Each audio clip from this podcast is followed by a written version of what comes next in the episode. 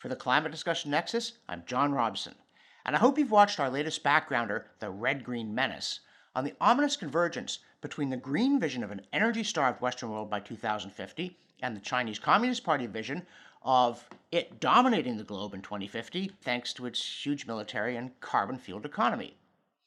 Compared to which, pretty much anything in this readout video, based on our Wednesday Wake Up newsletter, will be reassuring including the news that those carbon cycle cartoons made readily available by the NOAA and Wikipedia and that crowd are uh, wrong. At least way more carbon is going down the river and into the sea than we thought. And if you look closely at those diagrams, the various numbers on them don't match, reminding us once again that the science is not settled, not even the part of it dealing with measurement. Nobody's out there counting CO2 molecules as they click past the factory chimney top or get sucked into a plant leaf or ooze out of a pile of rotting wood or go down a river and out through the estuary. Just as nobody took the temperature of the Earth in 1880 or even in 1980 so they know to within a decimal place or frankly to within a degree what's really going on. And we could make the same point about econometrics. Even the major new Fraser Institute study on the economic impact of a $170 per ton carbon tax in Canada that said it would lower our incomes and destroy lots of jobs. Our Minister of Environment and Climate Change dismissed the findings on Twitter without having any apparent idea what they even were, including the finding that his own government is very dogmatic about its conclusions about its Green New Deal, despite not having even done a study, or if they did, certainly not having released it. So, yes, it's possible to quibble with the finding of the Fraser study by University of Guelph economist Ross McKitrick and the Institute's Associate Director of Natural Resource Studies, Elmira Aliakbari, that if the federal carbon tax is raised as planned from $30 to $170 per ton over the next nine years, quote, we find that the federal carbon tax will cause a 1.8% drop in gross domestic product, which works out to about $1,500 in current dollars per employed person and the loss of over 184,000 jobs nationwide, end quote. And always at CDN, we're wary of that decimal place. But we're a lot more wary of a government that thinks that ceasing to use fossil fuels won't harm us economically, which depends upon the absurd notion that the benefits we think we gain from gasoline, natural gas, heating oil, and so on are trivial or even imaginary, and that we only buy these products because we're too dumb to notice they're not worth the money we spend on them. And speaking of money, NBC chirps that, quote, Green groups launched $10 million ad campaign pressuring Biden Congress to spend huge on climate, end quote. How much? If we skeptics even had $10 million total, let alone 10 million to blow on one PR campaign in cahoots with our political buddies, NBC would write a withering expose of big oil money. Instead, it's you go greens.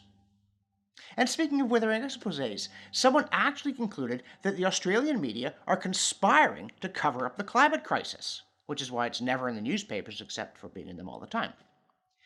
And our newsletter also talks about China's worst sandstorm in a decade hitting Beijing, an especially harsh blow given their already horrific air quality, and nobody blaming it on climate change, at least not yet. Whereas when last year's Saharan dust storm reached the Americas, it was blamed on climate change. Seems things are always different where China's concerned. Although, before charging on, let me note in fairness that in 2020, The Atlantic ran a major piece in praise of dust storms, which is almost as brave as praising parasites. And in it, author Sabrina Imbler waxed lyrically that, quote, the Saharan dust cloud is a billowing ribbon of life giving minerals, such as iron and phosphorus, that fertilize the most biodiverse oases on the planet, including the lush menagerie that is the Amazon rainforest. Sea creatures are also thirsty for the precious minerals of Saharan dust. End quote. Wow, you go dust. But you don't go Terra Carta. Prince Charles, who has waited a very long time for the throne once occupied by his distant ancestor Bad King John, and in the meantime has adopted various causes dull and worthy, exotic and worthy, and occasionally misguided, just put forward an Earth Charter, supposedly modeled on the Great Charter of Liberties, that instead threatens our freedom and, with its soporific prose, our capacity to remain awake long enough to be worried.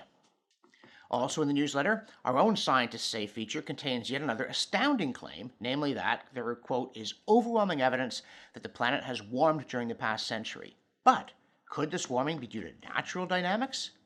Given what we know about the complexity, long term persistence, and nonlinearity of the climate system, it seems the answer might be yes, end quote. Yes, indeed. That's from a peer reviewed paper back in 2005. And basically, it says if you look for trends in the wrong way and on the wrong time scale, you may hallucinate them.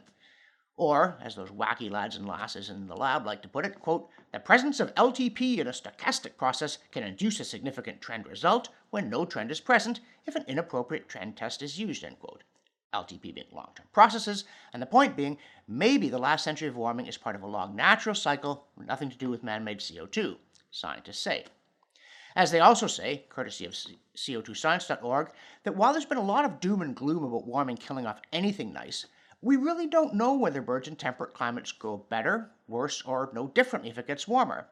But, other scientists also say, thanks to CO2science.org, we do know that general predictions about doom and gloom about warming turning the Earth into a foul weathered wasteland were wrong, and instead it is greened. And now we also know that predictions that Africa is still going to turn into that aforementioned wasteland in 80 years appear to be based on faulty models. So, there you have it. Climate change won't do us in, though the Chinese Communist Party might if we help them, which we should not. For the Climate Discussion Nexus, I'm John Robson, and I'm no watermelon.